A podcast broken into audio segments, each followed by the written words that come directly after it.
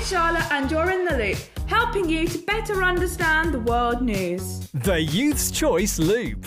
Great Britain are already setting records for the Olympics this year. Sky Brown has been selected to compete for Team GB this year in the skateboarding squad.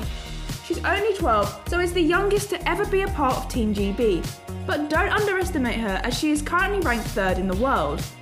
If you're thinking skateboarding isn't in the Olympics, well, you would be correct, but this year it's making its debut.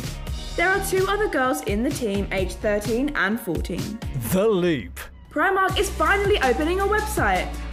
However, you still can't order clothes from their website. So close, yet still so far. But you can now check to see what different stores are selling and what is in stock.